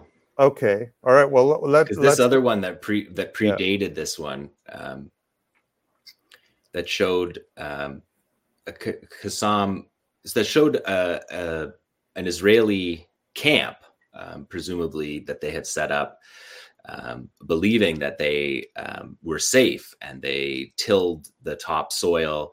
We've seen a lot of um, IDF videos when they take over the area, bomb the houses um, and then they're tilling the soil essentially with their bulldozers because they're so paranoid about under, underground explosives um, and tunnels. Um, and they show in this uh, video from earlier in the week, um, they actually mm. come up uh, from the ground with presumably some sort of periscope um, inside the Israeli camp, using the tunnel to access um, again, we don't know. We're, we're we're speculating on on this stuff. We'll have to catch the documentaries that come out over the next decade because these fighters all have incredible stories to tell. But this um, video, Jon, th- this came out. Uh, was it yesterday or the day before? The last yeah, couple so of days. but uh, pre- prior to that, Qassam had issued a statement saying that they did this and saying that they maybe maybe people already know but maybe you want to tell the story we don't see everything they say they did in in the video but what we see in the video gives a huge amount of credibility to what they say they did maybe you want to talk us through it yeah so they said this is the thing again that once the longer the israelis are there inside gaza the more capacity the resistance has to hit them not less um, and so this is a camp that the Israelis believe that they're safe in. And this camera comes up in these are Israeli army positions. So you could see in, in each of these tents, and that's that sand around the outside has been plowed, uh, bulldozed to create berms. So this is inside, they believe, their safe zone inside Gaza. And what Qassam is showing here is that they clearly have the ability to penetrate inside uh, the Israeli camps. So again, these videos are just tips of the iceberg um, of what's going on. Because did they have all the periscopes have cameras? Do all the fighters have GoPros? No, these are just suggesting um, at what is happening all over um, the Gaza Strip. And so uh, on the weekend, Qassam told us um, usually their field reports are are very specific and um, limited, but on the weekend, I don't know if their editor was away or what, but they produced this multiple paragraph story um, that described them uh, monitoring the the enemy's camp um, and then setting it up to place explosives in a circle around the camp. And they described detonating the explosives and then fighters emerging from tunnels to attack in a complex attack. You set off the initial stage, the soldiers scatter, you attack the soldiers that scatter, and then you fire artillery um, mortars to protect the fighters so that they can withdraw back into the tunnel and get home safely. So the fighters are returning home safely. And um, yeah, we joked about it in our meeting that uh, somebody had a really amazing story to tell by the basis of this story because Qassam says one mujahideen um, uh, advances as the Israelis are scattering. And you read that, and when we read, I was cautious of that one because it was like this. This almost seems like it's it's almost too much. It's impossible to sort of imagine this happening.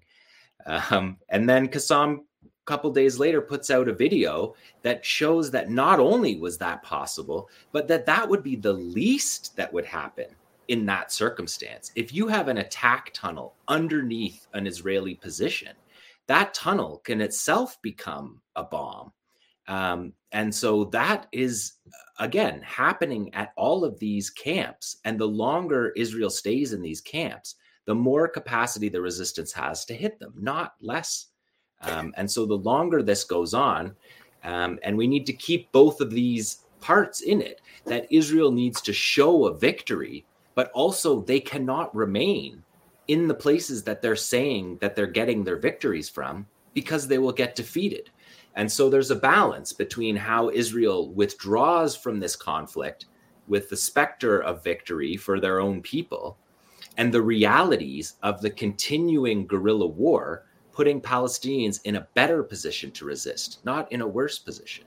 Um, and so when you see the capacity um, to use, I mean, it, Israel probably prepared that space for multiple days before they moved their troops safely in there.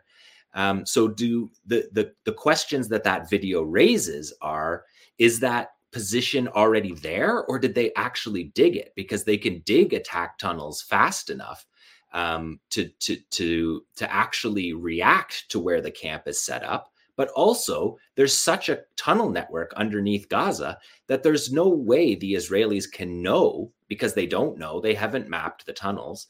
And as we know, the tunnels are a spider web. So even mapping them, it's not clear how you would even do that if you, unless you had the overall map um, so again, it's a video. There's nothing in that video. You don't see anyone killed in the video. There's no reason um, to have that video taken off air. Um, it's much uh, more interesting um, and creative than what the Israelis show in their videos that CNN will loop.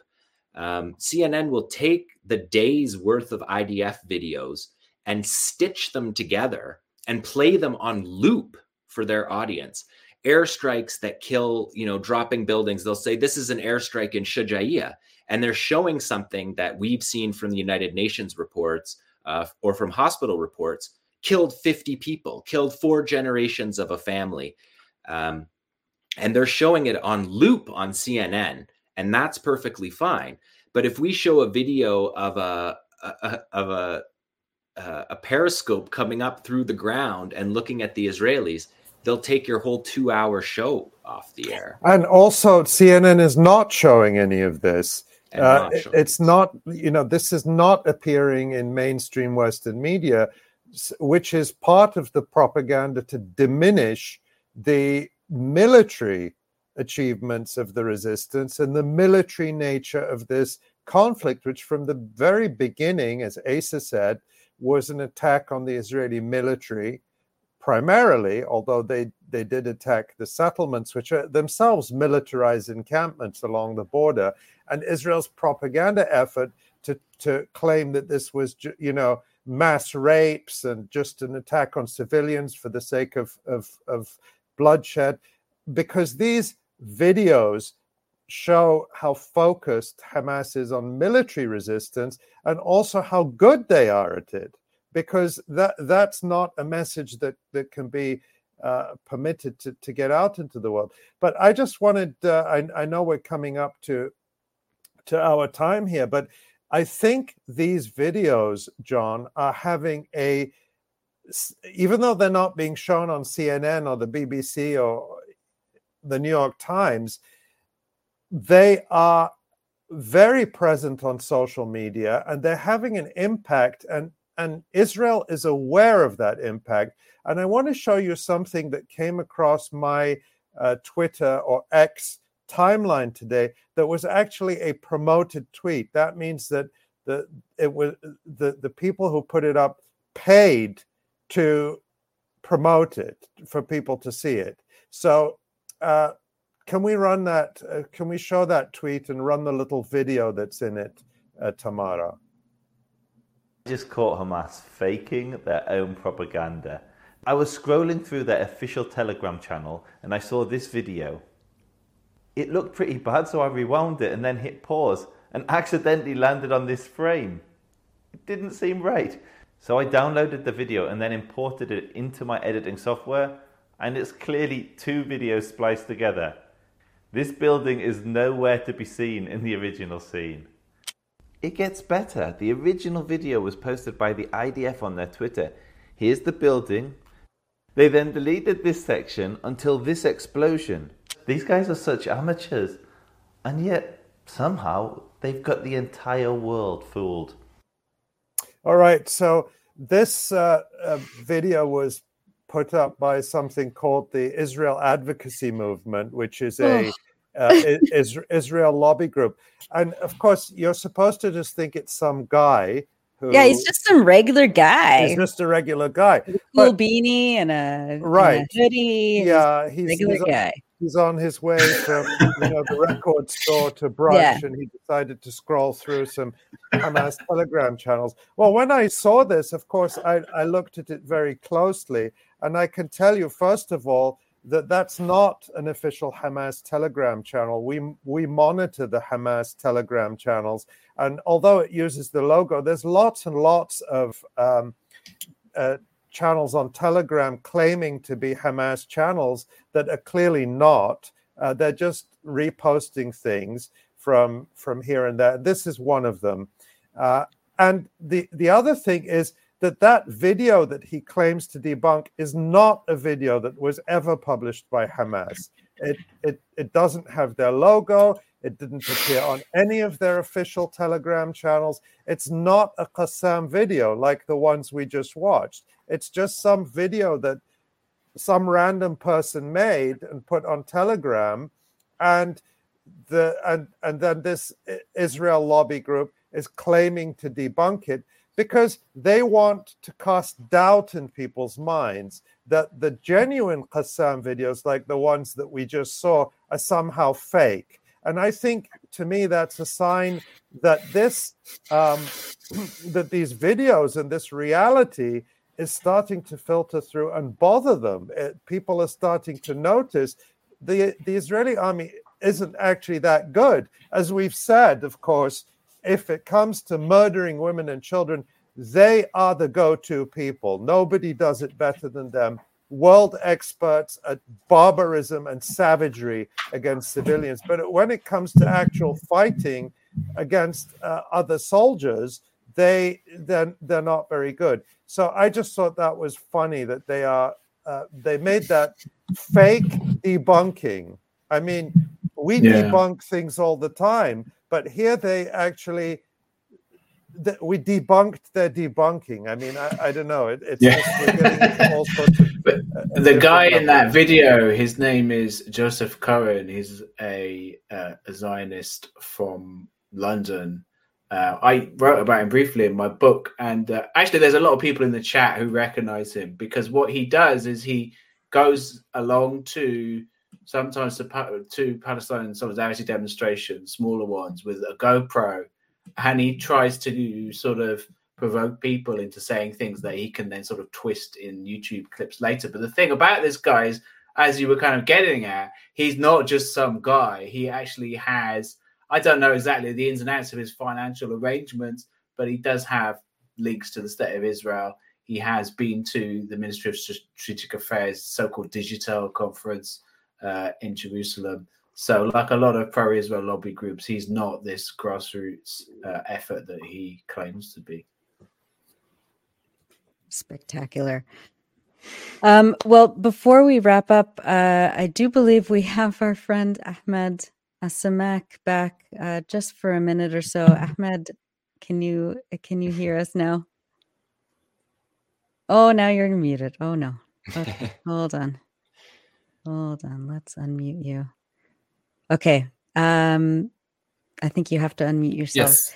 Ah, there you I'm are. so okay, It seems. I had a, I, a problem with the internet, so sorry for It's that. It's okay. It's okay. Um, I yeah. I, I think before we got cut off, um, uh, we were we were just kind of talking about the just like the un unending nightmare uh, that that you and your family and your community is having to go through, but also, you know, the how Ali was was was talking about also how we're we're also not losing hope in the future for a liberated Palestine and being able to rebuild your house and being able to rebuild your city and your country um, after Zionism. And and so and I, am hoping yeah. I'm going to get an invitation to your wedding, Ahmed. because All of we'll you are We had a lot of of people in the chat saying you should get married. exactly. I love cake. I love weddings. They're so fun. So yeah, I can't wait for that. But but when you By the think way, a lot about- of people, a lot of people in Gaza, yeah, uh, have married recently, even during the war, Mm. but they didn't, of course, uh, throw a wedding party. we You actually it's have like a story about that. marriage. We, Yeah. we actually have a story yeah. about that at the Electronic Intifada. I, maybe we can uh, we will we'll be able to show it by uh, by our colleague uh, Ruwaida Amer, who's in in Yes. Gaza and has who, who's continuing to write, and she writes that people in Gaza are still getting married, of course, without the celebrations. But it's a reminder that life goes on, and and of course we talked about much earlier in this horrifying genocide the fact that fifty thousand women are are uh, pregnant in Gaza, and uh, so every day children are being born into a terrible, terrible, terrible situation but they are being born and life will continue. Li- life has to continue.